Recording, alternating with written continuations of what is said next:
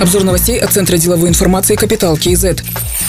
Утверждены требования компаниям, которым могут быть переданы в доверительное управление пенсионные активы. Также согласован список финансовых инструментов, разрешенных к приобретению за счет пенсионных излишков. На данный момент требованиям соответствуют 6 из 18 управляющих компаний. В их числе дочерние организации Жусанбанка, Банка Центр Кредит, Народного банка. Постановление финрегулятора находится на регистрации в Министерстве юстиции и вступит в силу после официального опубликования.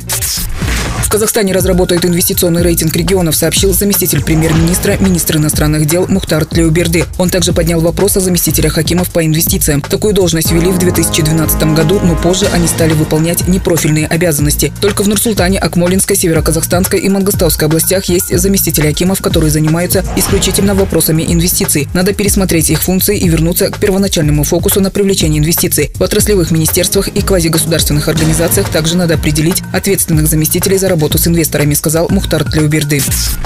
Авторский сбор станет дополнительной нагрузкой для производителей и импортеров аудио и видеотехники. Это приведет к росту цен на 4% и сокращению импорта на 2%, заявил глава отраслевой ассоциации «Катекс» Сергей Архипкин. Он пояснил, что с 1996 года в законе об авторском праве и смежных правах существовала статья, по которой импортеры и производители техники должны выплачивать авторское вознаграждение с устройства для воспроизведения аудио и видеопроизведения. Статья, по сути, не работала 24 года. Сейчас встал вопрос о принуждении предпринимателей оплачивать авторский сбор в размере 0,7% от таможенной стоимости товара. Получается, что этот сбор будет касаться мобильных телефонов, компьютеров, телевизоров, планшетов, сообщил Сергей Архипкин.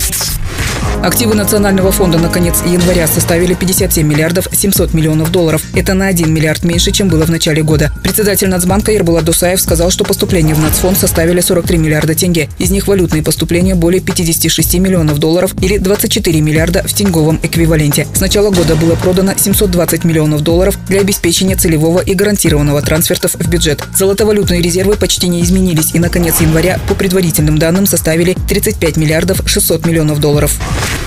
Первым вице-министром национальной экономики назначен Тимур Жаксылыков. Ему 52 года. В разные годы работал в Казахстанском агротехнологическом университете, Агентстве по стратегическому планированию и реформам, администрации президента. В постоянном представительстве Казахстана в Женеве был руководителем группы по вопросам ВТО. Занимал должность управляющего директора Центра маркетингово-аналитических исследований, директора Центра устойчивого развития столицы, заместителя Акима Астаны. Также был главой Фонда казахстанских инвестиций, вице-министром экономического развития и торговли, вице-министром экономики и бюджетного планирования, вице-министром национальной экономики экономики, министром по экономике и финансовой политике Евразийской экономической комиссии. Другие новости об экономике, финансах и бизнес-истории казахстанцев читайте на Капитал Киезет.